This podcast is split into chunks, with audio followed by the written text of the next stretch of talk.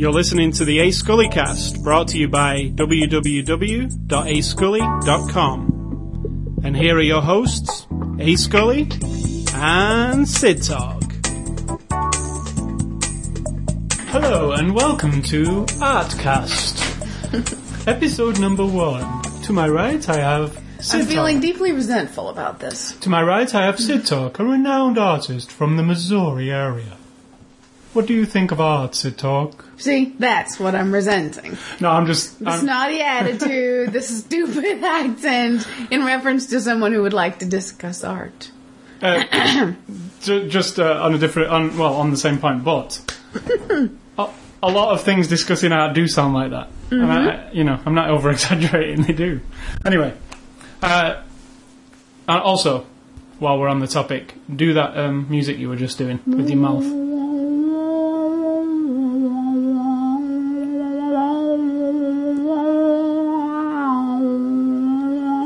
She's also available for bar mitzvahs. Said that's my theremin or whatever that thing is called, you know? All right, then. So um, yeah, that's uh, your pre-sco, pre-sco, pre-show discussion for this week. Um, It has a whole different meaning if Howard Stern says, do that thing you were doing with your mouth, you know, pre-show to his guest. usually when he says that, yeah, it's not. What's our pre-show discussion? It's not going to be good. We You just did it. That was it? It was about art. It was about art discussion. It was not about art. Do your best art uh, We were radio listening voice. to uh, something you just discovered. London Electric is a guy who makes music, and I'll talk about that later when I talk Okay. about uh, yeah. All right, so it's Sunday, November the twenty eighth, two thousand and ten. This is after the show number one hundred and forty nine. Ooh, one hundred and forty nine. Um, the, She's still available. Ten dollars an hour. So it's um the movie we're looking at this week, the Blu-ray disc we're looking at this week, is the Fantasia slash Fantasia 2000 four disc special edition thing, thingamajig. Um, it's a the year of release. The original movie was released in 1940. The other release was released in 2000. Duh. was it forty? Yes. 1940. the original was released in 2000, and the Blu-ray was released in 2010. So there you go. There's your dates. It's, it will be released on DVD. No, not. On, it will be released on Blu-ray. This combo pack thing. This Tuesday, the 30th of November. It's on Blu-ray DVD combo pack thing. I don't know what the real term is for it. It's everything in one box, right? So if you buy the DVD version, you also get the Blu-ray. But if you buy the Blu-ray, you get the DVD. Works both ways. Um, and it's from uh, Disney, from our friends at Disney. And you're going to tell us what this. You're going to ask me for a. You're going to tell us a synopsis on this movie. And I was going to say, when I was watching this movie, when we were both watching this movie, I was thinking about um, how we would talk about this movie because it's quite an odd one to talk about. So let's um, have a bit of a synopsis for both movies. How about my? Well, okay. The synopsis, I think, officially is just what they say it is. It's a new experiment in entertainment. At the time, 1940. it was orchestral music, if that's what you call it, classical music played over, played like listened to by artists who then interpreted the music that they were listening to into like Um, art, animation, uh, either a story or just visuals or whatever. And it's just a series of shorts, we would call them today, I suppose. But it's actually one thing where each segment is introduced by the um, conductor guy. You got the orchestra. I mean, it's it's really awesome to me and ahead of its time for the times. But But for some Let- reason, it still doesn't seem like a packaged deal. let's get into it, right? Um, it's the. And it goes for both. Let's go, 2000 yeah, and yeah, it does really. They kind of everything we say kind of applies to both because Yeah. they're very similar to each other. well, well, not everything. I'll, I'll Maybe not the quality. Anyway, Yeah. um, the first one, the 1940 Fantasia, is the one we watched first. Um, let me just preface it by saying, even now, it's fairly a fairly high concept movie, and then it must have blown people's minds in the in the fa- in fact, the conductor who comes on at the beginning, who gives you a bit of an introduction, explains it in a way that it's that he knows that it's absolutely so high concept for the audience to grasp. He has to kind of Talk take his way through it. almost take away a little bit of the magic for me because he's like he's ki- kind of saying to you, "You're going to see this stuff, and this is what you're going to think." Exactly. Which was kind of to me, I was like, He walks you through it. yeah, he's time. like he's trying to make it so you don't all sit there going, "Huh? I don't get this. This is weird." Like I don't. But because he says to you, it's going to do this and that with a series of imagery, and you go, you're sitting, then people go, oh yeah, Yeah, that's yeah. what he said to do. That's what you know. So Yeah, exactly. So it's it's it's so high concept. They know it's so high concept. They even you know tell the audience that it is, and then the audience is supposed to go because he even says things like. This section doesn't even contain a story. It's just about music. Uh, Music. This music exists, therefore, just to listen to. So this is maybe what you'd be thinking of while you were listening to that music. Like, and then he tells you what you're going to see. Kind of, to me, those introductions are a kind of a bit nowadays. No, I think now it'd be just the same. It would with certain audiences, right? The Because do movies like that exist? No, only in They the really don't, do they? only in the filmmaking indie kind of world would shorts and movies be made that have a concept that isn't here's a beginning, a middle, and end, Yeah, a character who has an arc and a a drama and a conflict and you know so my I've seen Fantasia before. Um, I it's hard to say this. I, I'm not a massive fan of classical music because I don't sit there listening to it, but I also don't dislike classical music. If it's playing, I I find it soothing and stuff. But I don't if you can't reach the knob or the remote control, you'll listen to it. I don't seek it out, is what I'm saying. I don't have a big collection of classical music that I listen to. But there again, I don't find it boring. Some pieces I don't like, like any music, but. So, this movie consists of classical music played by an orchestra. Um, not real, well, no dialogue apart from this narrator guy, right, at the beginning of each piece, but when the, when the actual movie's clips start, there is no dialogue, so everything's told through the animation. If it even if it even is telling you anything, because some of them are not and some of them are. Um, so I've seen this before. I did dig it at the time because I thought it was really different. But going back and watching it now, um, I didn't. It didn't engage me fully. Like I, I can take it or leave it. It's it's not magnificent or I hear what you're saying. do you get what I'm saying? Yep, totally. I mean, technically, thinking you think of this was made in 1940, and then actually this was one of those discs where I watched the extras and appreciated it on another level. Correct. Because we'll say it after, but some of this stuff was pretty amazing how they did it in the time.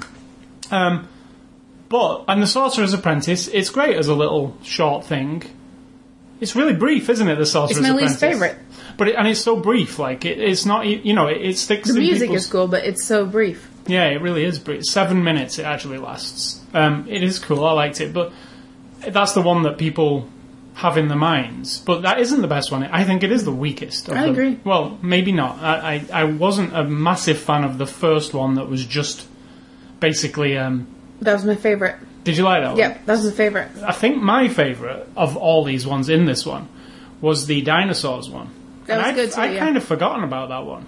It, that didn't stick in my mind, but watching it again, I was like, I really like this one. What I like about that one is, like I said, Disney and science. Even it goes far to explain Yeah. this wasn't done by creativity. The Science made this. Um, you know, The- yeah, and just the concept that you have to remember, we're talking about late 30s.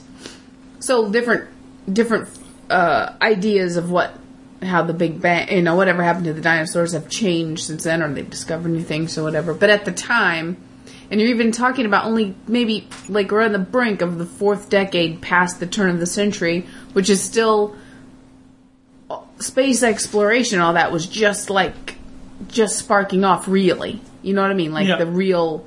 And then this is like taking the Big Bang, not the Big Bang, but the creation of the universe and all that. That's what I loved about it. But actually watching it, I got a little bit like, okay, I get it. You know? But it's, it's I'm not kind being of shallow. I'm just saying like, it's I kind just, of interesting watching it today in 2010, and the actual science actually being slightly um, askew. askew to what we sci- what science knows now or thinks, Thinks they knows. know, yeah. yeah, yeah. So that that was kind of an interesting one of the interesting things that I would never have picked up on seeing it before. Just the um, fact that it sort of flies in the face of, you know, a lot of people. There's this really split thing, and you've maybe never heard of it, but I've heard people. I've heard over the years. It, there's some hardcore Christian folks, right, who totally champion Disney movies because Oh, of their messages and stuff. But there are the other hardcore Christian folks who think that Disney's like a conspiracy to poison the minds and hidden meanings and all that kind of shit. And this, it's like it's saying to everyone, not that Disney believes this, but like this is the creation of everything. Like point blank, this is what happened. Yeah. Science is telling us. There's no Adam and Eve. There's no Hmm. whatever. It just this was the beginning, and then a fish crawled on the land, and then so that for that aspect, I really admired it. But while I'm watching it, like you said, it falls a little, it gets a little bit like I don't know. I mean, I love the mu- I do love classical music, and often in the car, I listen to the not the very local, but the nearby town as a university, and they have university radio, and about half the time it's classical music, and I do listen to And I it mean, often. the, the music in Fantasia is not cla- cla- classical music. It's almost like the top forty of The pop classical music, classical, like yeah, the one that every, the ones that everybody knows because they've been used in commercials over and over again. They've been all over the all Yeah, over pop Nutcracker culture. Suite yeah, and all yeah. that kind of stuff. So it's not like obscure classical music. It's all the stuff even a non-classical music person would know. Um, It's funny that that even occurs to you that that's an issue for people. I mean, I guess it is, but it why? probably is for snobby kind of people. "Oh, this." You know, like I would rather. Surely people have remixed it with all kinds of music by now. So the it's a hard one to talk about because it's a bunch of short films, basically. Um, some are good, some are not so good, in my opinion. They're Which one's all- not so good? I didn't like that first one so much. I, I was kind of bored by it. I've I heard that that. piece of music so many times. Yeah, that one I loved the most. Yeah, and I wasn't. fe- I I know that piece of music so well, and then the image it really wasn't. I did I did like the um, like little nymphs flying Yeah, around. Um, there was some parts I liked, but then some parts just dragged on a little bit for me. I feel Um, like by the time we got to the devil, the Satan one or devil or whatever on Bald Mountain, Yeah, that one kind of. The by the time they got to Went the on a bit. Ave Mar- Maria at the end, it seemed like we'd gone the opposite direction, kind of. did it of- seem up its own ass? At that? Yes, very. Yeah. I think that was. Yeah, it. yeah. But then you watch the extras and you realize it's just Yeah, it's a almost a triumph of technical thing at the time, and yet it got a little too wrapped up in. I don't know. up its own ass. It's like it's like a cool down after a hard workout. That last little bit, and it looks lovely, and everything. But then it just got. I don't know. Now, we're not. I'm not dissing this because it's actually quite revolutionary for that time. It must have been mind blowing to people. I, I believe. I mean, they'd have gone and seen like you go out for a night at the theatre. This movie even has an intermission that's acknowledged by the movie. I mean, it's like a. It's actually like going seeing a live thing. Yeah.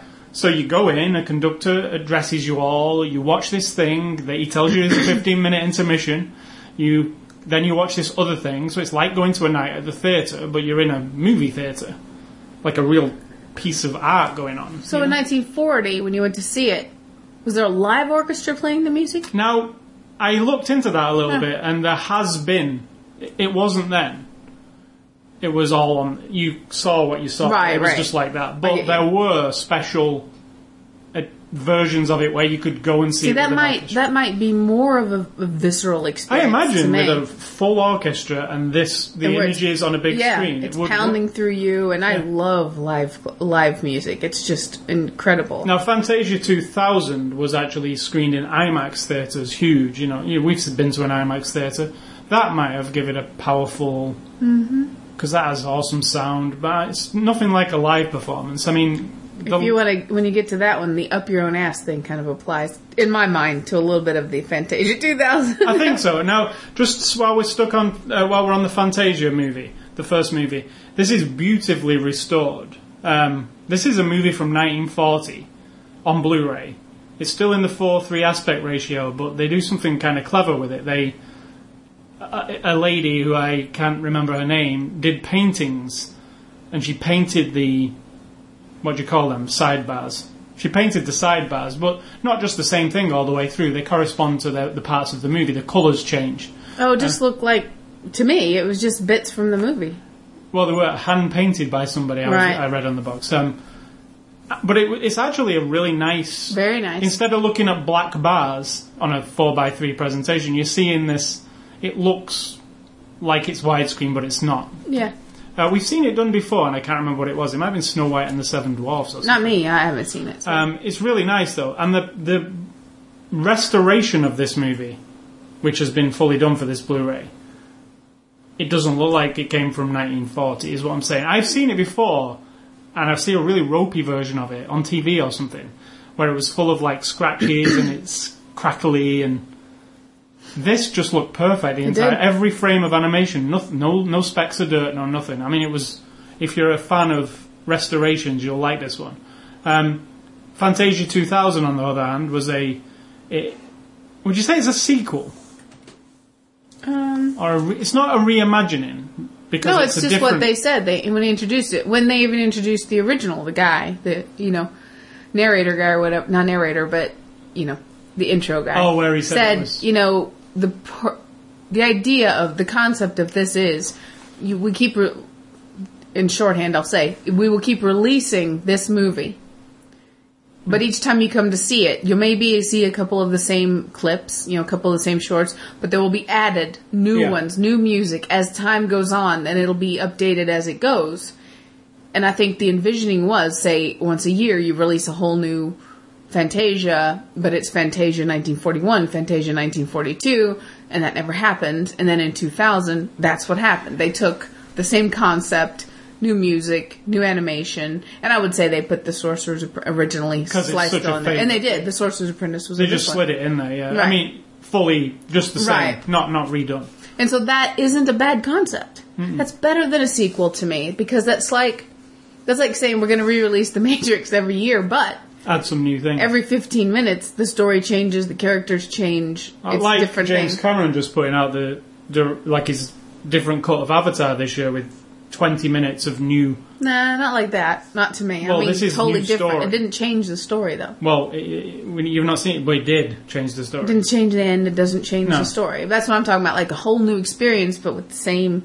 So, plugged in. Fantasia 2000, obviously released in the year 2000, and what you just said, like a, um, it A continuation. tries to. It's very. It starts the same. It's got the same vibe to it, but it. To Oh, I me, disagree. Well, I mean, it doesn't have. It's not quite as classy in some ways. Totally not. No, and Steve They- Martin gets on there and They tries throw a load funny. of celebrities as the um, so a lot of different celebrities are the narrate uh, the before each scene takes place, and to me, like Angela Lansbury cheapens it totally. makes it feel like a TV show. Like they needed another variety show. anonymous conductor guy. or just a voice know- even. No, no, same thing. Just an anonymous, just the exact same, Yeah, but in a you know a newer or you you know. and and you know Steve Martin tries to make some funny remarks that are not even funny. Like it's um Well, it's funny to somebody. yeah, but I didn't think it was. I, I thought it was like he was trying to like he trying too hard to do what he It does. was like a beginning of the Muppet Show or something. yeah, You know to what do mean? what he does in this format is like it just seemed a bit. So um, I didn't like that. I didn't like the cheap. the to ani- me. the animations are obviously updated in to Fantasia 2000, but even so, from the year 2000 to now 2010, we just watched Toy Story 3. It's all we've also come a long way in 10 years. So animation back in the year 2000 wasn't the, it wasn't as good as you see now. Is what I'm getting at. You know. Oh, I disagree. I think that one with the whales was awesome. Absolutely, that you, it could have been made yesterday. I liked it, but it didn't feel very Disney-ish. Like it was made by Disney. I felt like it felt like an anime. Why did it have to be? Well, that's the idea of this. Walt Disney's It Fantasia. isn't meant to make you feel like you're watching a Disney movie, and I mm. disagree completely because every time the waves broke or something, it was totally Disney animation. The whales look real, And the whales were and then they hit the water, and then it's old school Disney waves, and then you know, But I don't see them as two separate movies so much as like a whole thing, and I'm glad they put them both on the disc, like them or not, like one or the other. I mean, they put everything you could possibly. If you're a Fantasia nut, everything's here, right, in one place. I think it's a good. yeah, But I can't say I want to sit through it. Like it's it's not one that you would buy. Like you you have your kids Disney DVDs, Blu-rays. It's not one that the kids would I don't think they would want it on all the time either. Like, I think if you cut out all the introductions and just let all the I wish you could uh, play. actually. I wish you could just. No, I'm saying if that that would make it more rewatchable to me. Hmm. I don't want to sit through them introducing it, and I don't want to have to go to the menu every time and Hmm. do it either. So now the original guy I like, but not the famous people in 2000. No, what is it? Um, It was I- almost like a pet project or something. Like, oh, here we are, Hollywood. We need to resurrect this classic. You know? I actually, yeah, uh, you know, and Walt Disney actually s- said somewhere he did want it resurrecting every so often, so somebody got it in their mind to keep doing that, right? It'll probably happen again, I imagine. Uh, Fantasia 3000. we won't be here, but, you know. Um, so, it's a hard one, right? Because I like animation. I liked some of this animation. I liked some of it, the music. But overall, it didn't capture me. Now, I don't that's know- your age, your cynicism. You're not cynical. Maybe you're. No, because I no. I don't know what it is. I there's some there's some what was we what, what did we watch recently? Animated movie where I was like I could watch that over and over. Like Toy Story three even. It's like got heart to it. It's got a, a message like modern day ones do. So it's the opposite of what they're trying to achieve with this is to where we're not telling you a narrative, we're just letting you experience Oh, we're art. telling you a narrative sometimes. Um, well, no, I mean, overall, but they're not my favorite. all you're doing pieces. is experiencing the art of animation and mu- music.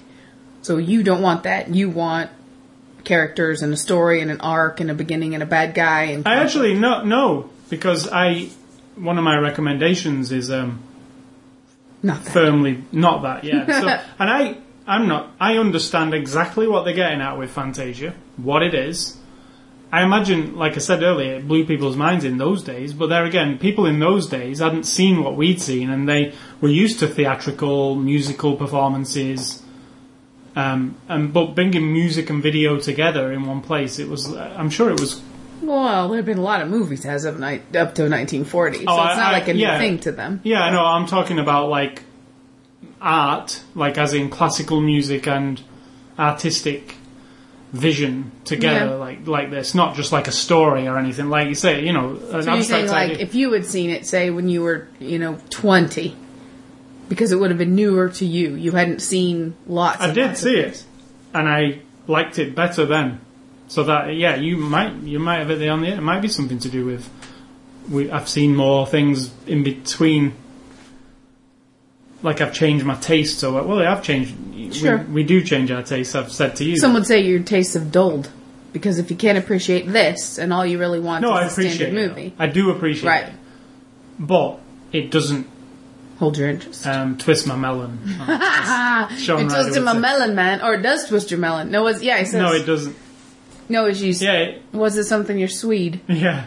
smashing my Swede or something? I can't remember. Swe- Swede's like a term for your head. Right, doing my Sweden. Yeah. Um, so yeah, I, I appreciate it artistically and stuff. It does seem a bit pompous in, at times, and that that 2000 version seemed completely pompous. But you know, you've got to admire that animation from back then, and, and that documentary, which we'll talk about in a minute, Yeah. made me admire it more. It was one of them, like where you said Daredevil, the DVD. Yes, Hmm? You didn't, That's my you weren't classic. particularly into the movie, but after you'd watched all the extras, you were like, "Oh, like I actually like the movie appreciate more. the movie a bit more." Um, so, what was your um, on the movie? Just same as me. I think that to be very honest, it's also a specific mood kind of a movie. Now, the a kind of mood that I can't turn off and on. Like when I say, "Oh, I don't want to watch Jennifer's Body," and we sit down and I just get my mind in that place and go, "Okay, I'm just going to watch it. It's going to be lame or whatever," and then I end up enjoying it or liking it. This I watch and realize I'd have to be in a very um like a sponge mode, like where I'm just gonna totally let my mind get into the animation and the music and then And you're into I- art. yeah totally So, but it doesn't that's why i like the first one so much there's a lot of art going and then there's like a couple of hand-drawn bridges coming in and i know that music has bridges and i thought ooh that's like yeah, yeah. that's an even more nerdy thing i really i don't know what a bridge is in music but i assume that's what it was Take me to getting at yeah, that's what it was getting at. Um, So I think if you if you're just plunking down to watch a movie, no, it's not. I don't. I don't think that it would entertain me. But there are days when say I'm just laying on the couch and I'm feeling kind of like, mm, know, what am I going to do? I might actually get lost in it. It's a really interesting. really it's definitely an interesting movie. One of Disney's most interesting By far. concept wise. It might not be interesting in practice when you're watching it because a lot of people, me and you, are, are kind of a little bit different. We'll give everything a go, right? A lot of people wouldn't give, even give this a go, right? You know, when you tell them, or when the box tells them, it's a cl- silent movie essentially, classical music. I mean, not not a nar- narrative. All right, not a narrative. When you tell somebody there's a movie like that, they kind of go, huh? Like, well, a lot of people would say, "What are you even talking about?" was Yeah, the I narrative, but like, you can say them. It's not like Toy Story three or Cars or Bugs Life. Not like anything. no, It's not like anything. It's just, animation with some classical animation. Uh, If you like Disney animation, it's Disney classic Disney. Then animation. again, some people could would just sit there and maybe be like, "Oh my god, that's awesome! I I've never seen anything like that." yeah, So I wouldn't discourage anyone because I do enjoy it. it's very avant-garde for a Disney release. That's No, that's not really avant-garde technically, um, on a on a different note. Moving on to the uh, Blu-ray itself. Oh no, we're not moving on to Blu-ray. We're moving on to the cast, and I wrote down cast: Mickey Mouse, Igor Stravinsky, and bloke, random conductor bloke, and Steve Martin. Yeah, well, there isn't really a cast. Let's No. just say there's animators. They're the ones. They're the unsung heroes, right? Um, so and that guy. and it's also directed by lots of different animators. So I didn't actually write down an animator because there's not a specific director. It's all it's bits and pieces, isn't it, of all kinds of stuff. Um, Some of the directors you'll find if you start looking through Disney lists you will. have directed Bambi, Cinderella, Snow White and the Seven Dwarfs, things like that. So it's not like just random directors from wherever. It's actually a lot of Disney, excuse me, Disney directors. So moving on to the Blu-ray itself, uh, I do really like the cover. Seems like every time I tar- start to speak, you say, "Okay, moving on, moving on, moving on." well, you just finished. No, I wasn't. Uh, the But cover's whatever. actually pretty good, it's very Disney. but it's pretty good. It's all embossed in gold. Yeah, and, I'm not you a know, it's fan. Pretty nice. No, I am. What, what? You're never a fan of any covers, though. That's not true. There are some covers I like Pretty a lot. rare. Yeah, I know. I'm not fickle. This is a Uh, good one. what, what's the what's the word when? Oh, if I said this about everyone, oh, that's awesome. Oh, that every single one. No, I think this one really captures what this is. Because you know what, I, my my approach is: would I want that as a poster or a mini poster to look at on a regular basis? If the answer is absolutely not, then I don't like it. If the I answer would if it was "Oh, a massive Mickey Mouse fan. I wouldn't. It's too garish or something. I don't. I, I would want so- something like um, a still from one of the sh- one of my favorite animated moments, and just zoom in on it really close or something. So this Blu-ray has four discs. Moving on. Two are um, Blu-ray. Had, had you not finished? yeah. Two are Blu-ray and two are DVD. Um, basically, like you get Fantasia on a Blu-ray and Fantasia on a DVD, and Fantasia 2000 on a Blu-ray and Fantasia 2000 on a DVD. So you get every format. Uh, there's t- there's quite a bunch of extras, and they're quite good actually because they the extras match this movie, even though they're not actually about this movie. A, lot of them, but they do fit in with this release. I couldn't imagine those extras working on any other Disney release. Do you get what I mean? The kind of person who buys this one, those extras would interest. And I'm not. I'm talking about the extras that are not tied in with Fantasia. For example, Uh, number one, there's a short um, called Destino, which is a collaboration between Walt Disney and Salvador Dali, the artist Salvador Dali. Um, and alongside that, a feature length uh, documentary that examines how Walt Disney and Salvador Dali happened to collaborate on something. Um, nothing to do with Fantasia. It's a see, I disagree. I think that the concept Well, that they were working on, because they never got it made, right? At the time, it only got finished in recent days. What's the same? The reason I think it goes together perfectly is and this is what I'm saying. To you. it's not your quote unquote standard animation. So it's to me, it's goes hand in That's hand. That's what I was saying. I'm saying it's You said it's not it's not part of the Fantasia pro- Right, right. project. So it would either have come out on its own Blu-ray or DVD, the movie and the the, the short and the the Documentary. documentary, or it would get included somewhere else.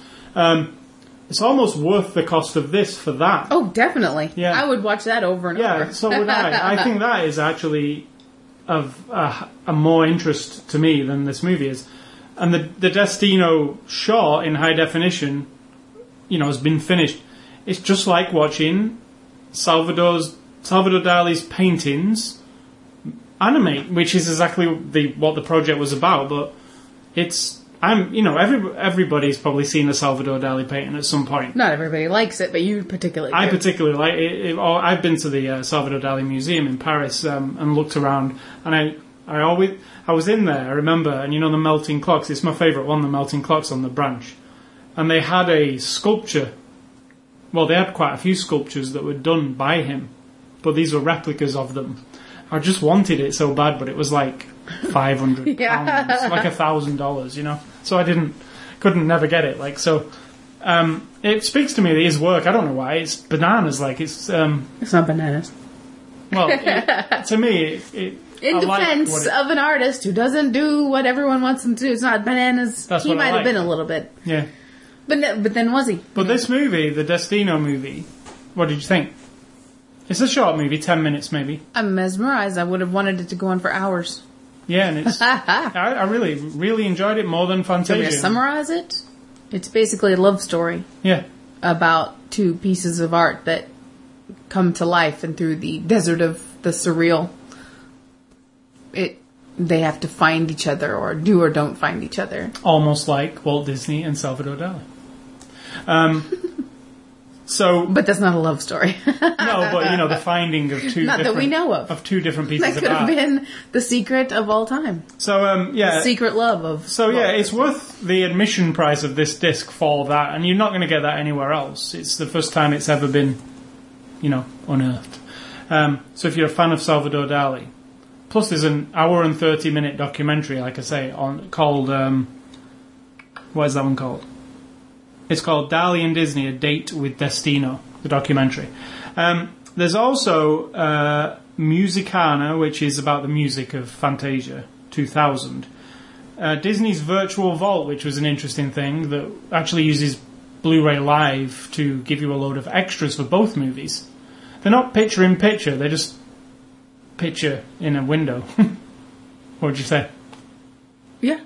It's not picture in picture like a movie mode or anything. No. It's like go to this thing, choose the movie you want, which will be Fantasia or Fantasia 2000, and then there's a load of extras on each on each segment. Basically, it's a lot of stuff, but it, you have to be connected to the internet because it buffers it all up. Um, and then there's also Disney View. What was that? Oh, that was just putting the uh, borders on the movie, Yeah. if you wanted to. Um, Disney Family Museum documentary. Brief, about 10 minutes. What did you think? It was good. What was it about? The Disney Family Museum. Yeah, p- the people that don't know what I mean. Well, the Disney Family Museum. It's a, A new museum, museum. full of all Disney past, his life, their life, I suppose. How he got start, all these early drawings. And Pretty awesome looking museum. Like, uses technology, kind of like, there'll be like a load of Polaroid pictures stuck on a wall, and then some of them are actually Little LCD LC screens yeah. which look like Polaroid. But it's pretty, I liked how they'd integrate it all together. And then another documentary, which is a really awesome documentary, and this is the thing that might change your look on Fantasia if you didn't appreciate it so much. Didn't appreciate it as much. But when you've watched this one, which is called the Schulthul's Notebook? Schulthul's?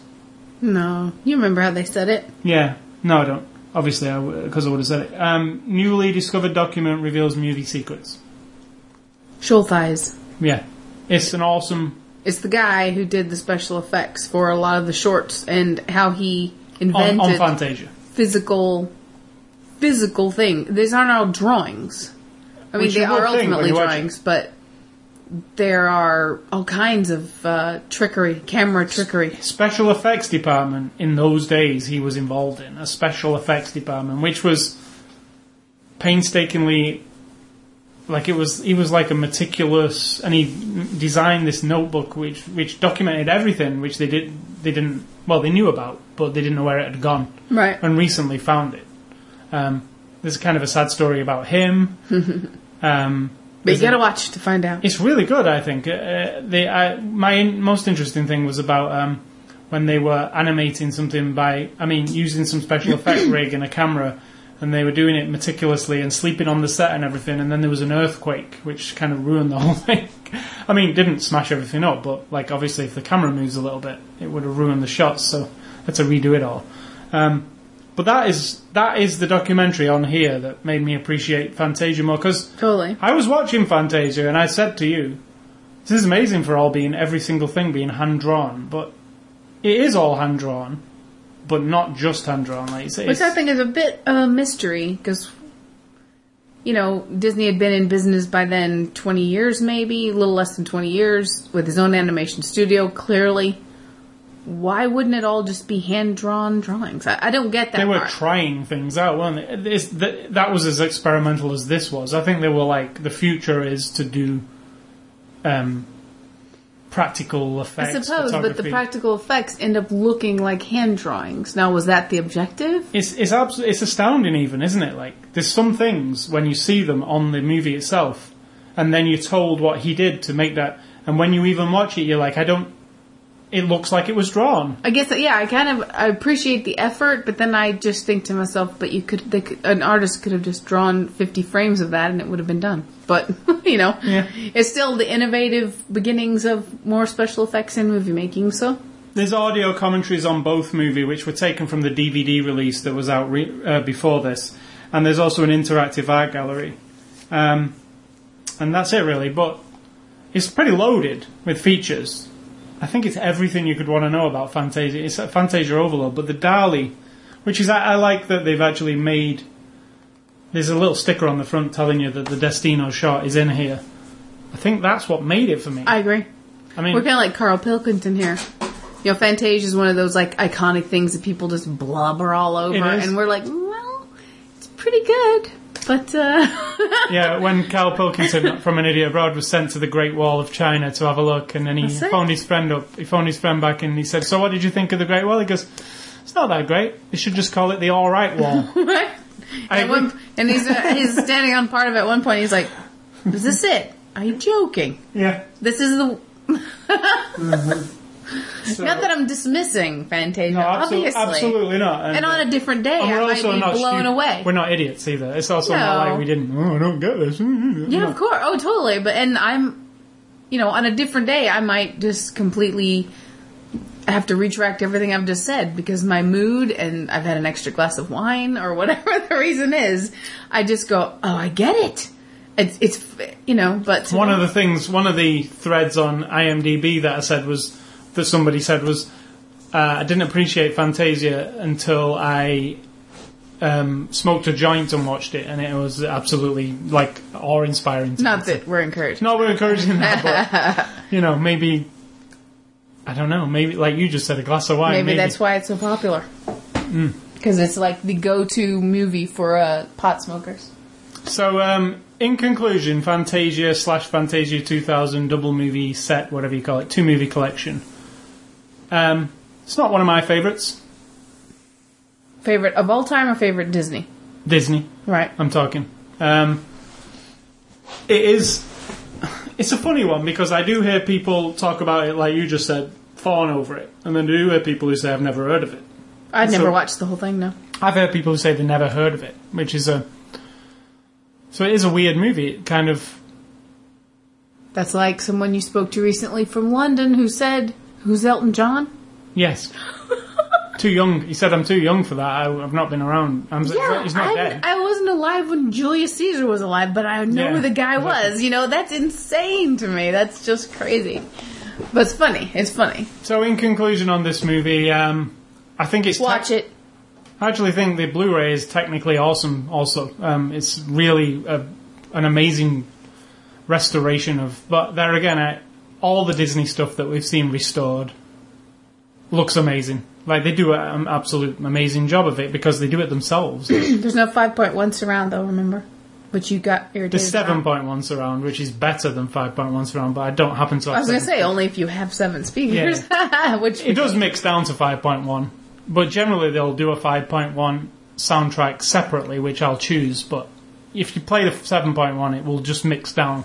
Um, but yeah, the the sound on Fantasia isn't as good as the sound on Fantasia 2000, um, but that's to be expected. I mean, we're talking about a movie from 1940.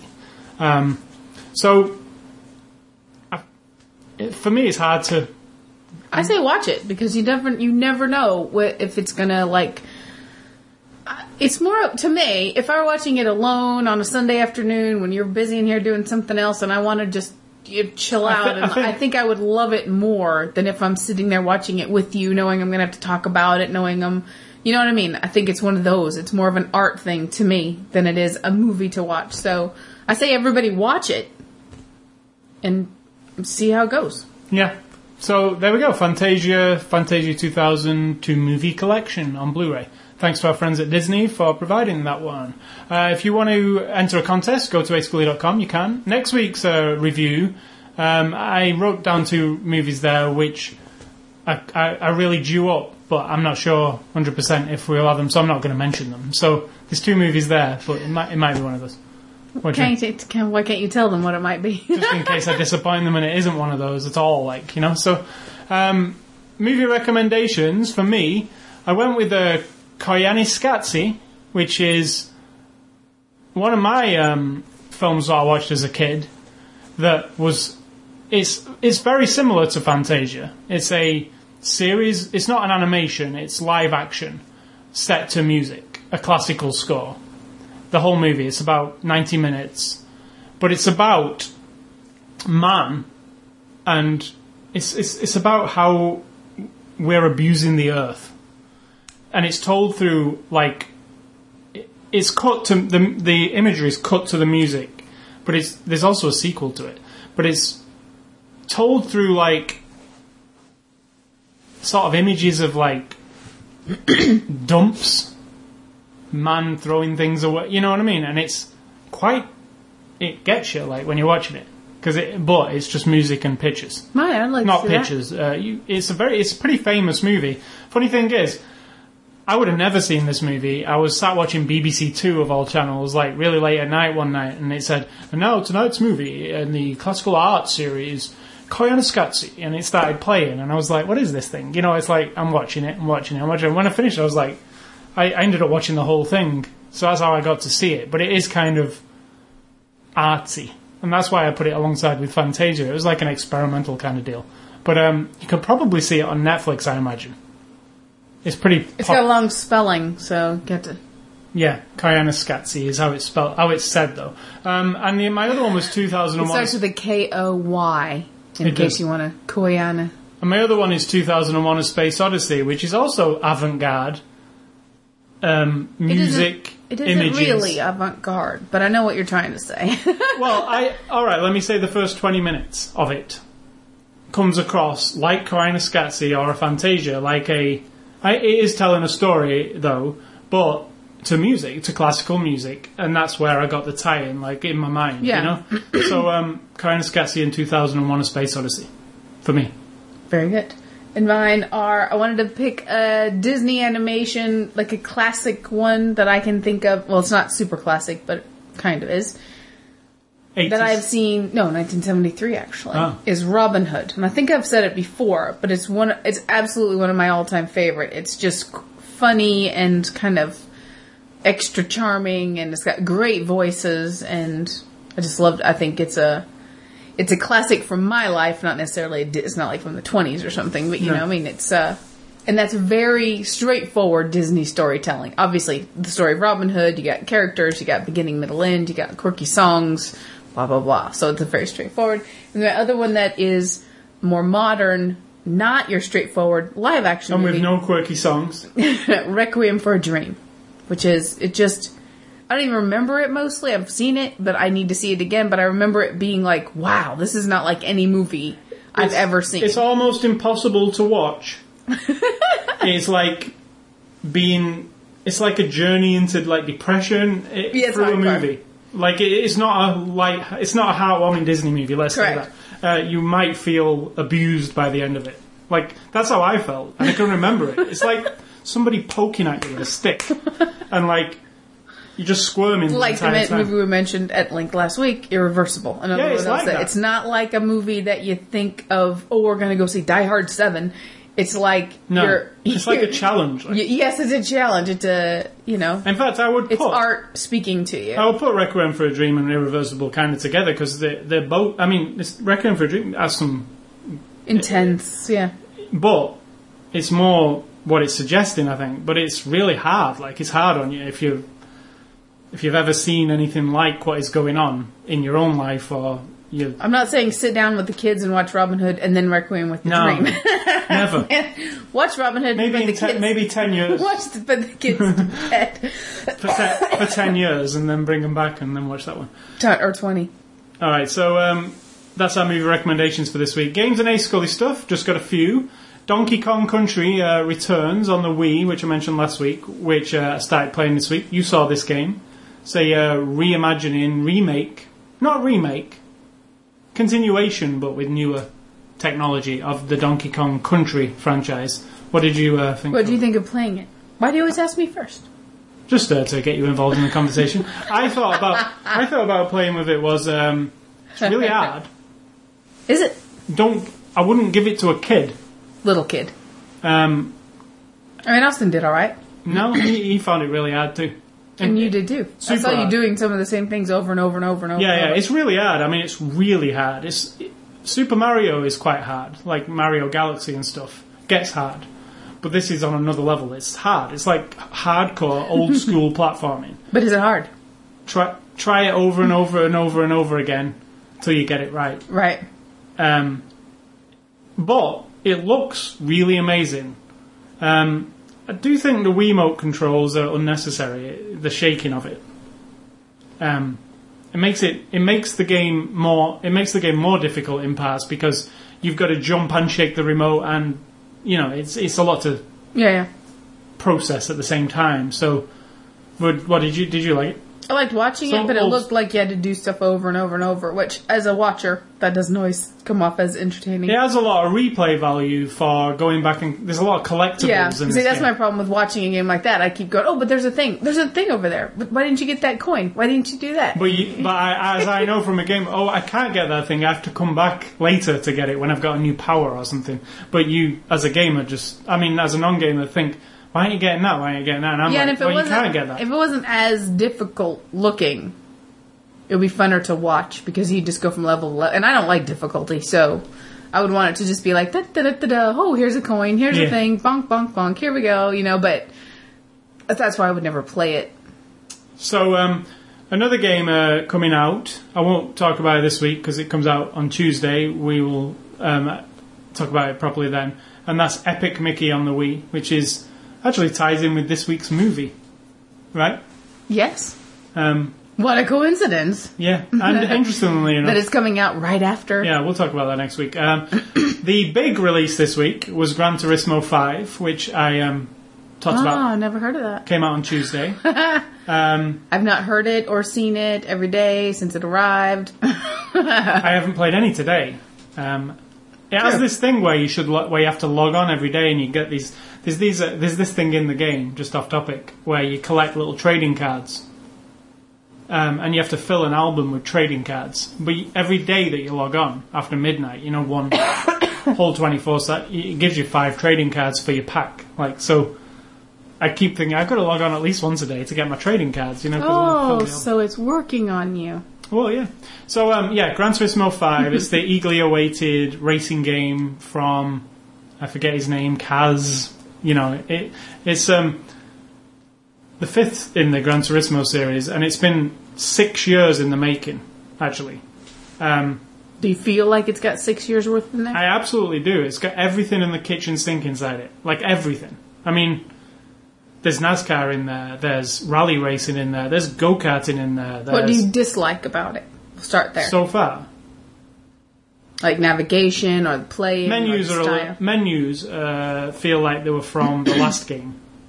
That's about it.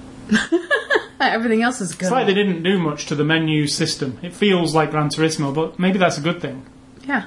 I mean, it's quite antiquated. Like menus nowadays are really really slick, right, on newer games. Um, Are you talking aesthetically or are you talking functionality? functionality more Okay. more than anything. It's like three layers to get to one thing, and there's a loading screen in between each I of those layers. Like it's a little bit like where something like Colin McRae's Dirt, the menus are so slick and everything's fast, and you select to race, and you can do it within like tenth of a second. You're in there. You know, this is more like loading.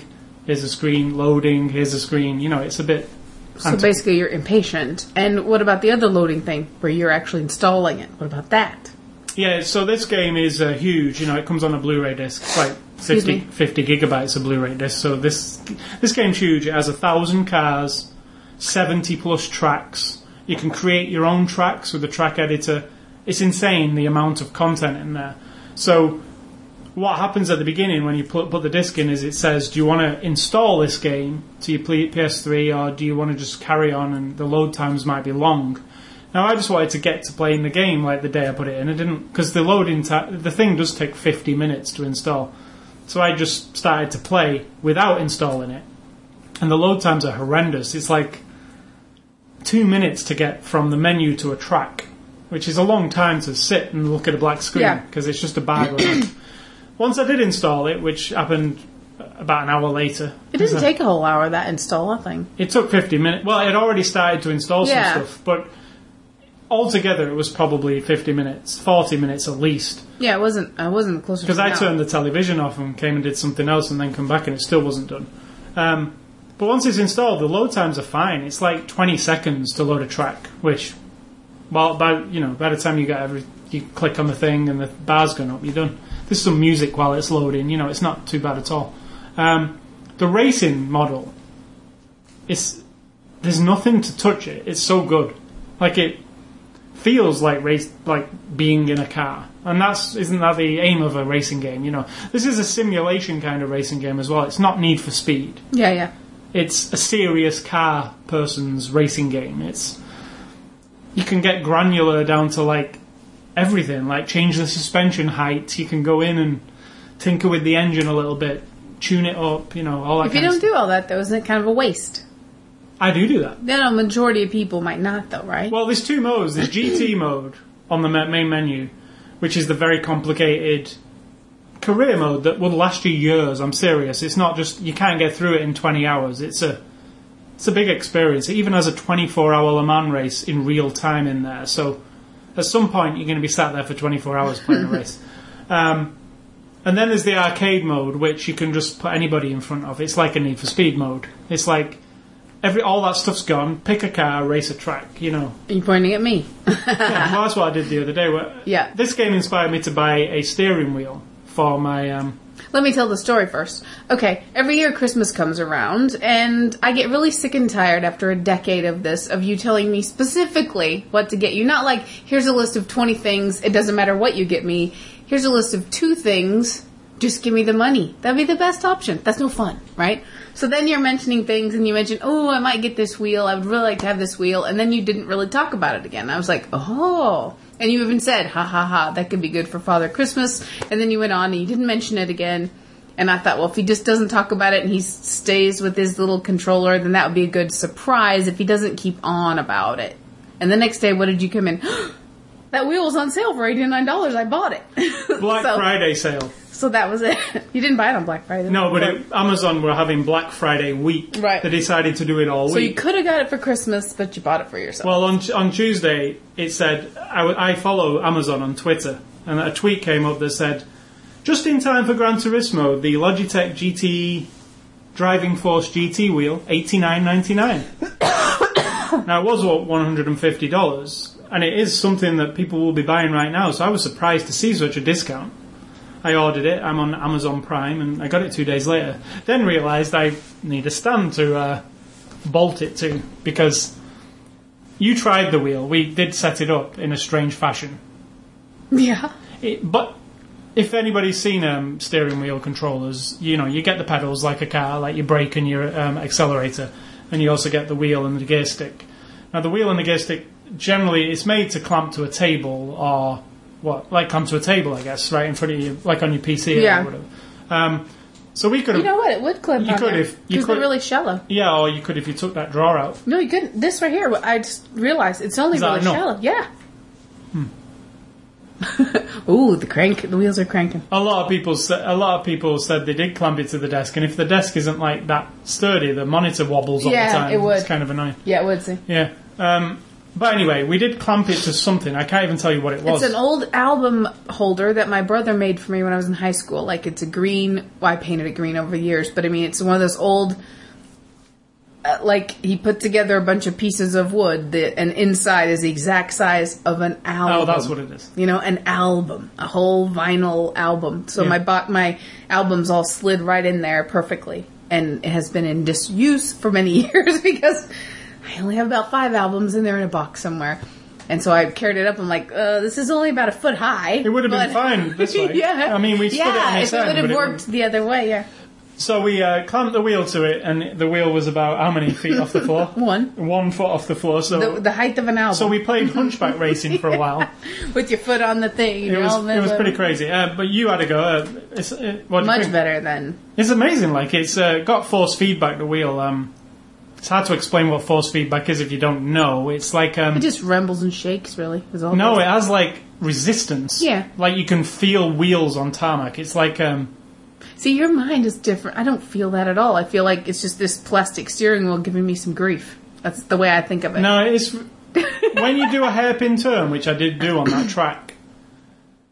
You have to because the wheel also You're feeling the Yeah, you can feel not just the rumble, the when you pull it like when you steer in a real car, steering the wheels. Say your car is stopped and you turn. It's quite hard to turn your wheel when the car's stopped because there's no momentum to move the wheels. Well, if you stop and turn the wheel, you can feel that resistance. When you go really fast, and it's easier to turn the wheel. That's I guess that's the deal. Plus, there's also rumble. Like when you when you said when you went over a rumble strip on one of the tra- you could feel the rumble. It's really good. It's uh, it's not not that expensive a wheel. I feel like it, you get a lot for what it if is. you're a driver game. yeah, person. obviously after like driving games. Um, Yeah. it works on the PC and the PS3 as well. It's um, a dual wheel, so you can. It'll work on any racing game on the PC that supports a wheel, which is most of them.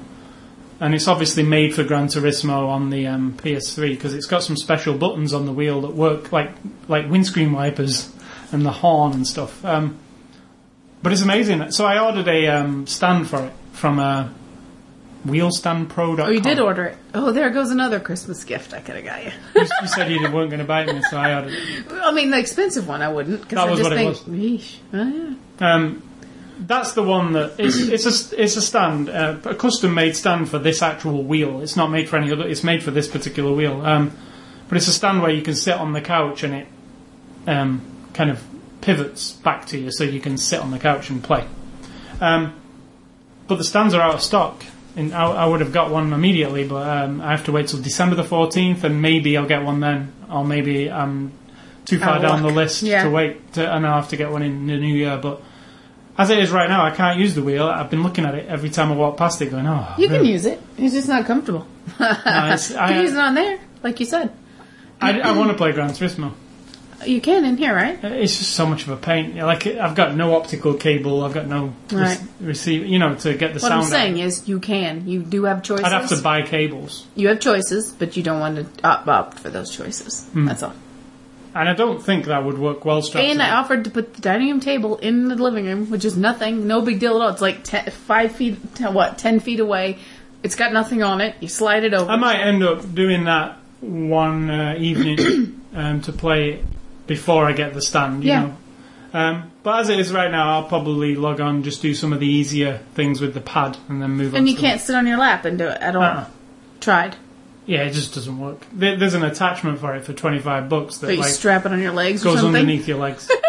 I don't like the idea of that myself. See, I think I would. I'd be more comfortable with the steering wheel right here on my lap, and then my feet down here where I don't have to keep them in that awkward kind of whatever. If you look at it, just on the stand that I bought, you can have it pretty much how you want. There's a video of a guy. I know, but that's $140. I'm Oh, yeah. about if I strap it to my legs, that's it. Yeah, I I, just get a didn't fancy belt that for that. at all. I, I fancy it real. You fancied spending another 150 No, I really didn't. But um, it's quite nice to be able to just fold it down, put it away, um, and it all be you can move it from that room, stick it here, and play with it here if you want. Just sit here, you know, in front. You know, I just found it like a nice solution, it, and it's a custom made stand. It's like um, it's an interesting stand. I've never seen one like it. It was a. A year from now, we'll see how much use you've got out of it. I think I'll get a lot because I really love racing game, and that racing You do game. love racing games. And Gran Turismo is so huge. I can imagine plugging it in every day just to have a few laps around a track or whatever. I'd play some. It's got online. I've not even tried the online yet. You know, I might kill people online with a wheel. And you mentioned that your friend has a whole built. He bought an actual car seat Yep. and built has a wooden thing built around it and a 50 inch screen that's strapped to the front with his Xbox and the his really fancy wheel and everything and it's sitting in his living room. And I said clearly he has no girlfriend or wife because that wouldn't fly. No, and that's why I like. I'm not the most pristine of people in my home, but I'm telling you now, there's not going to be an arcade cabinet or an arcade chair in the living room. No, I would. I In the movie room, yes, or Oh. in this room, yes. I would totally like a um, arcade cabinet downstairs, Here like go. a like a MAME one or something. Pac-Man. Well, no, with everything, you know, like just a PC inside it. Or whatever. Oh, But that's that's illegal. No, it's not. It is. You can buy MAME cabinets yeah. like properly, like. I don't think you- that's legal. Yeah, it is. You buy the license to the games that are on it Hmm. with the ca- there's companies that make them. They're they're really nice. You know that Real now- games like Donkey Kong. Yeah, Pac-Man. everything. You can Right. all that stuff. It, you can buy all that stuff. You can also rip it off if you want, but you can buy it also. I mean, licensed licensed MAME ROMs. Um, but anyway, that's GT5 and the wheel. Game's amazing. Um, it was it's amazing with the controller, and I only tried a couple of tracks with the wheel. But I tried the Top Gear test track, went round it with the wheel. It was so much more fun. I can't tell you how much more fun it is to play it with the wheel. It was almost like I a- loved it even. it was almost like I was like, okay, I got to get that plugged in as soon as possible because the controller's not going to do it for me now. I know what it really is like. Right, yeah. So, um, So now you'd be on the couch all sad, like, oh, I've got to play with my controller. Well, I just know- stand I- I instantly knew that it was worth it for me to buy the stand because I know I'm going to dig that because it felt really good. You know, it's it's um, I've, I don't know why I've not had a wheel before now. So uh, that's Gran Turismo 5 and the wheel. Um, I can't recommend it highly enough, but you have to be a racing fan because it is pretty serious. You know, it's not. The introduction to the game is seven minutes long, and it takes you on a Koyaanisqatsi style journey from dust on the ground to manufactured car, how it happens, through all the processing plants, through everything. Nice. Really in depth kind of stuff. um, another game I've been playing this week, just briefly Mafia 2 Joe's Adventures. It's another DLC uh, pack for Mafia 2. It adds another eight hours to the game campaign, and you're playing from the side of Joe, who was your best friend in Mafia. Um, I've played about five missions so far. It's just more Mafia 2 from a different point of view. It coincides with the main story, but as far as I can tell so far, it doesn't really further the story. You know? Yeah. Joe was a big part of Mafia 2. He was like your, your henchman, like your side guy. And when you get put in prison in Mafia 2, you spend a portion of Mafia 2 in prison. He's the guy ru- helping out, keeping your name alive on the streets that while you're in prison. So you go to prison at the beginning of this expansion pack, and then it's what he does while you're in prison. So it's interesting, and I do like Mafia 2, but it feels like it could have been in there in the first place, like I said about the last one. And finally, if you like um, music, I, I, I was playing Gran Turismo this week, and there's a lot of music to go through. Um, there's, I think it's 294 different tracks to listen to while you're racing. Well, NeoGAF, one of the forums I go to, some talented musicians on there. It's a video gaming forum, but every so often they all collaborate together and make this um, series. It's called Game, but it's like G A M E with full stops in between them, periods in between each letter. But the series is called Game, and it's um, these different musicians who are part of the forum get together, compose tracks, and they make their own album that's absolutely free. You don't pay for it. You, they just put it up there with the cover art. Uh, and this is Game Episode Six, like the and it's it's the Gran Turismo edition. It's music that they have made that, that ins- was inspired by Gran Turismo that will be ideal to race to in Gran Turismo. Now, in previous episodes, they did um, Forza, a Forza edition. They did like a retro 8-bit edition where they all did 8-bit music. it's a really interesting collaboration of Sure. these people, and they just do it for free, you know, and you you can download the MP3s, really high quality. They're making art just for the sake of it? Exactly. That's unheard of these days. You can download the MP3s for free from them, and there's also cover art that you can print out and make your own CDs. You know, the, with the the art's really nice too. They have a guy who does the art for them. and then you can sell those at like a flea market. no. But anyway, if you're interested, it's uh, good music to race to, or just a good custom soundtrack for any game. You know, because You could put that on your PS3 and or put it the in yeah, your folder. or the Xbox 360, anything. You can just listen to it while you're playing games. Um, some of it's suited to different types of games, and it says on the box. Um, and it's called Game, and you can get it at uh, you can get it on the NeoGAF forums, but it's actually www.m. It's modusproductions.com. So that's modusproductions.com, all one word. Um, you'll find it off there. Just look for click on click at the bottom where it says enter site, and then click on audio, and then you'll see game G A M E and all six um, albums. or if you there. just did D G period A period M period E period on Google. on you Google might you'll find it. find it. Yeah, put game NeoGAF N E O G A F. You'll find it. It's um, absolutely free. I've got them all on my desktop, all five, all six of them. I'm going to actually push them over to my PS3, so I've got more music to race to. So that's it for me for this week. Quite a lot of stuff. Also Um, mentioning from music from that game, you found one track you really loved, and then found the people and got their album. Um, if you like drum and bass music, which is like a house, um, it's like an offshoot from house music, which like originated in the UK. Um, but there's a song on Gran Turismo which I really liked, and then I went and figured out who they were and got their album. They're called um, London Electric. with London a K. Electric, and the album's called Syncopated City. There's one guy. Really good album. Um, it's also done various um, other albums, but they've been going for quite a while. But if you like drum and bass Is and it bass, the, a they or a he? You said it was one guy. Uh, he collaborates with other people. Okay. Uh, but it is him. But like he doesn't. He he has female vocalists and it's a London Electric, but Electric has a K in the elec. it With a does. K. So if you like drum and bass music, Or is it London Elektricity? London Elektricity, that's what it is. Um, it's a cool album. Syncopated City is the album. It's, uh, it's on iTunes as well if you want to look it up on there. What, what's for dinner? What's for dinner is leftover tofu quiche. Oh yeah, ma- about that. You made tofu quiche I made tofu quiche, and I think it turned out very, very well. It's tofu instead of eggs, right? It's eggless quiche, basically. So it can apply to anybody who's not supposed to be eating eggs, not supposed to be having cholesterol, who doesn't want to eat eggs but loves quiche. You know, it's not that this one wasn't the exact texture of a what you think of as like an egg quiche, but it could have been, I think, if I'd made it less smooth because I did it in the blender. It's got like quiche, sweet potato, broccoli, cauliflower, uh, cashews that have been blended up in there like cashew paste. I just had a thought. yeah. When you make it again another time, do you know the Quorn sausage patties?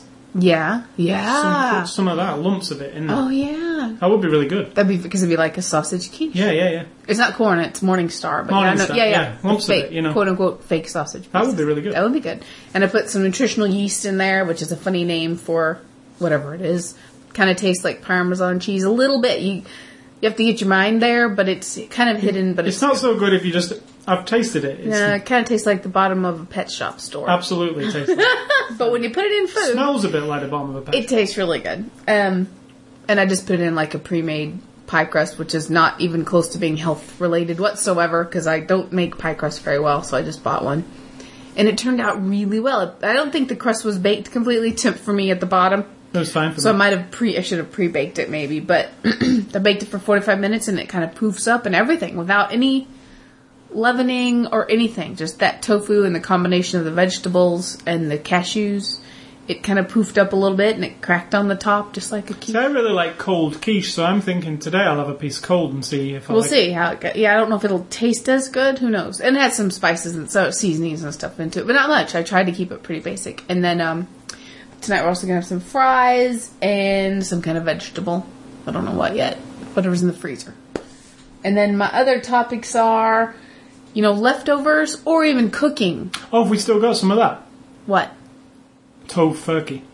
Yeah, yeah, yeah. Well, that, that's something else. There I'll you go. You can have that with the dinner. We're still That's having also really leftovers from Thanksgiving. But tofurky, and this was my comment, that leftovers that don't involve butter, milk, eggs, meat of any kind, they just stay so nice. And they don't get, in my mind, or maybe in reality, they don't get gross, they don't get stinky, unless you use a lot of garlic and onion or something, or broccoli or something like that, right? But, like the dressing that I made on Thanksgiving, the corn casserole that I made on Thanksgiving, Also, I had I- some of that today, and it's just perfect. It's like so, because they have no butter or anything. I was going to say that. on a, something very along those lines is also cleaning pans, etc. When you do veget- vegetarian kind of food is a lot easier because there's no meat greases that stick on stuff. something in there, like Yeah. the crock pot. It, The crock pot was impossible to clean if you made a beef stew. it was like it was like you had to get a blowtorch out to get the. But now you can, if you make a vegetable thing, there's no, no cleaning needed. And I don't It's know like- why. I have no clue what it is because you use olive oil or you might It's use fat, some, isn't it? something. I mean, I still use olive oil in Boiled there. fat. No, like animal fat, like um, like I don't know chemically what the difference is, but I'm telling you, cleaning up and then leftovers without any of that is.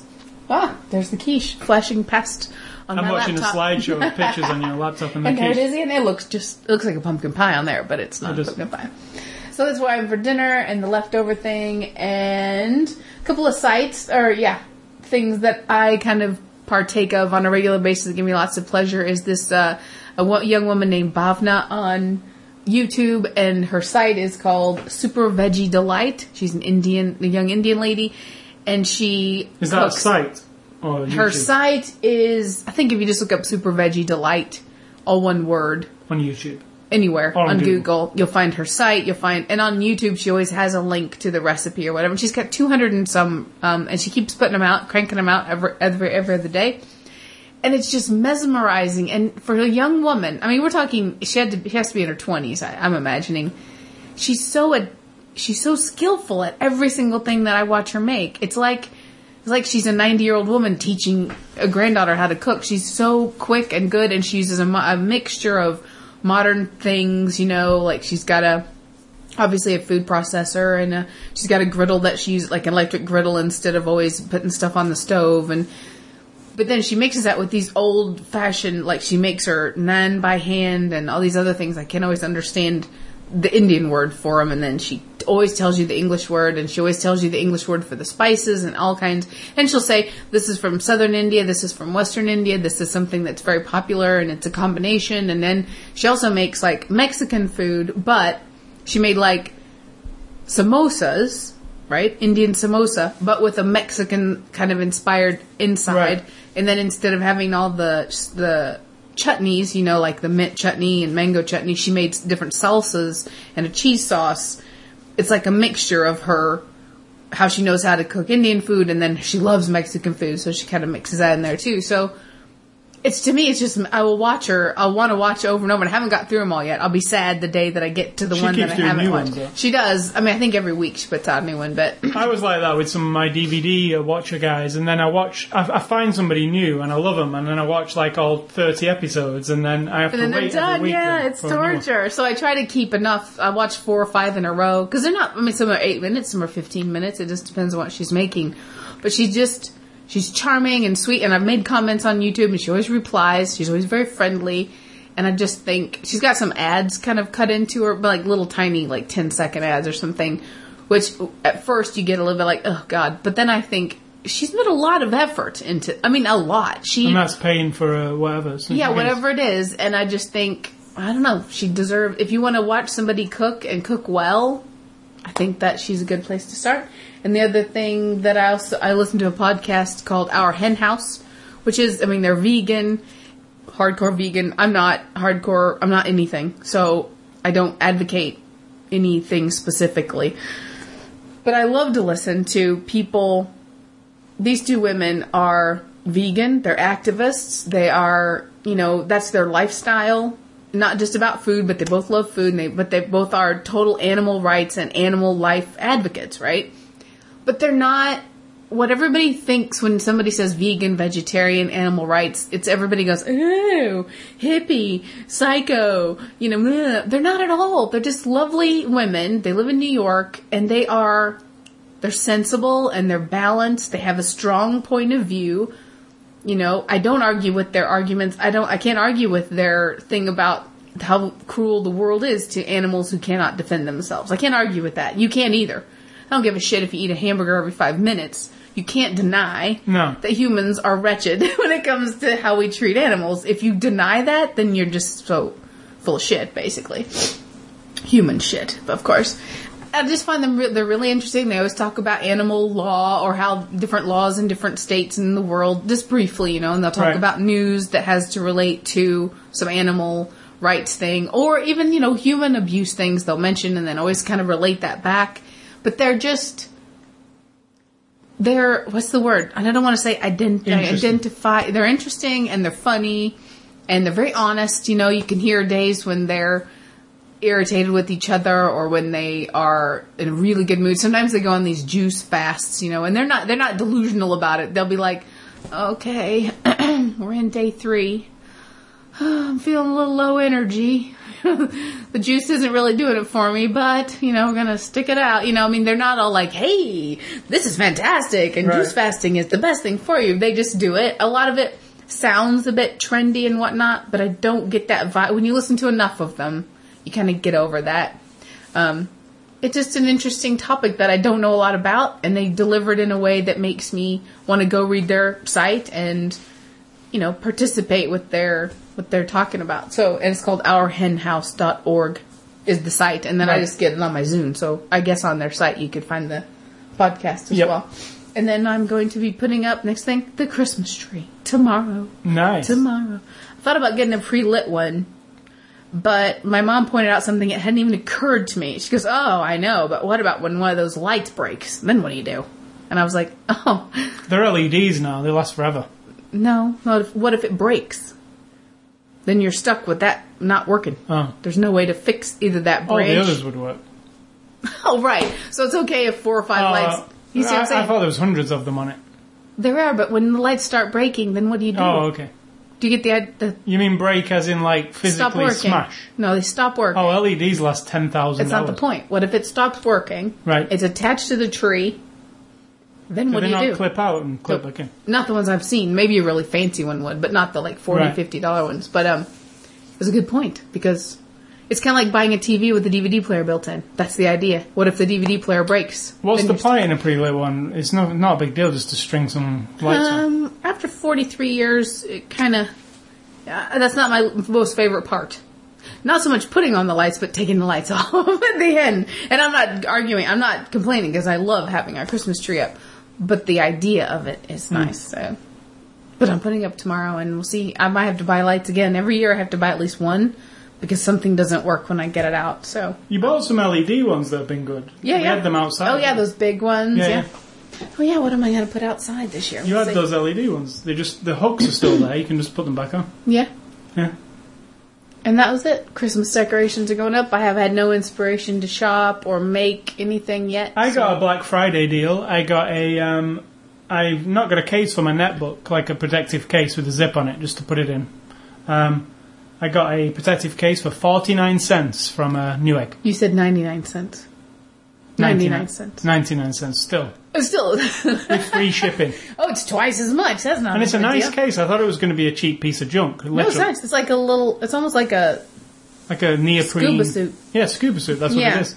Um, pretty nice. I can't believe it was that price, and I've wanted one, and I've almost bought one for twenty five dollars before, similar kind of thing. So I'm glad it was. Uh, so for Christmas, I got you a stand for your wheel, a wheel, and a case for your netbook. So. I'm covered. you didn't give me anything. I got all those. all right, so um, thanks for listening to the show. I want to remind you about our websites, ascully.com and sidtalk.com. You can catch us both on Twitter, Facebook, Xbox Live, YouTube. You can catch this podcast on the Zune Marketplace, the iTunes Music Store, the RSS feed. Just go to ascully.com, click on the word podcast, top left, subscribe, listen, whatever you want to do from that page. You can email feedback to me at ascully at ascully.com. Don't ever email Sid Talk because she really dislikes you. not Accurate. And I just want to say, uh, stay classy, Walt Disney and uh, Roy Disney. Both have left us now, haven't they? Ryan, Ryan uh, who who's left from the original? Just the That daughter and the daughter. grandchildren. yeah. It's a legacy that will continue through kids of Disney. But I think the I'm gonna say though, I don't dislike all the people who listen. I don't know them well enough yet. Get to know them, I might dislike them, but as it is, I won't probably read emails because they go in my spam folder. I like a few of them. I like I like the ones that I know. About eighteen percent of the listeners I like. That's two two of them. Specifically, next week we'll have a list of the people we do like, and you can send me you can send me notes on anything else. You know, go on YouTube and look at some of my funny videos. They're not funny comedy; they're just funny as in awkward and not very professional.